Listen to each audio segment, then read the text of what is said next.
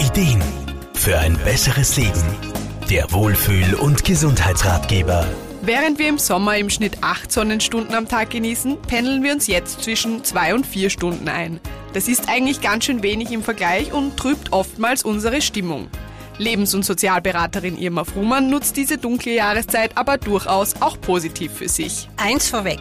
Ich möchte bestimmt nicht diese Nebeltage und das feuchte und kalte Wetter unbedingt schönreden.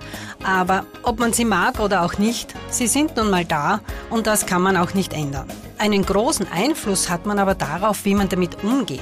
Ein ganz wichtiger Aspekt dabei ist, dass man gerade jetzt auf die Dinge achtet, die einem gut tun.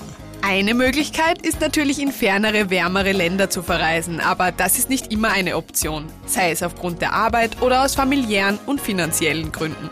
Somit sollte man Wege finden, wie wir hier bei uns Gutes für uns selbst tun können. Für unsere Breitengrade gilt es, so oft wie möglich Zeit an der frischen Luft zu verbringen und die wenigen Sonnenstunden wirklich richtig auszukosten.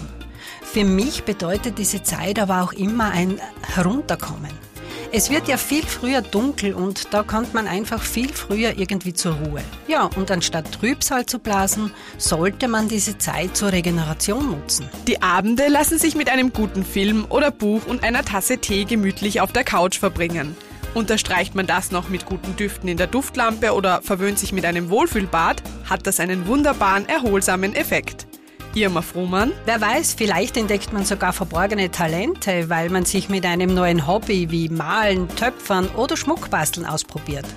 Zusammen ein Puzzle bauen, auch gemeinsame Spiele mit der Familie oder mit Freunden, ob auf der Spielkonsole oder mit Brettspielen, das alles kann Schwung in diese Zeit bringen.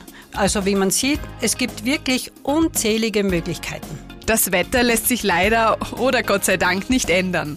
Auch wenn uns dieses dunkle und triste Wetter manchmal auf unser Gemüt schlägt, so kann man doch auch diese Jahreszeit mit ein wenig Fantasie und einer positiven Einstellung gut überstehen.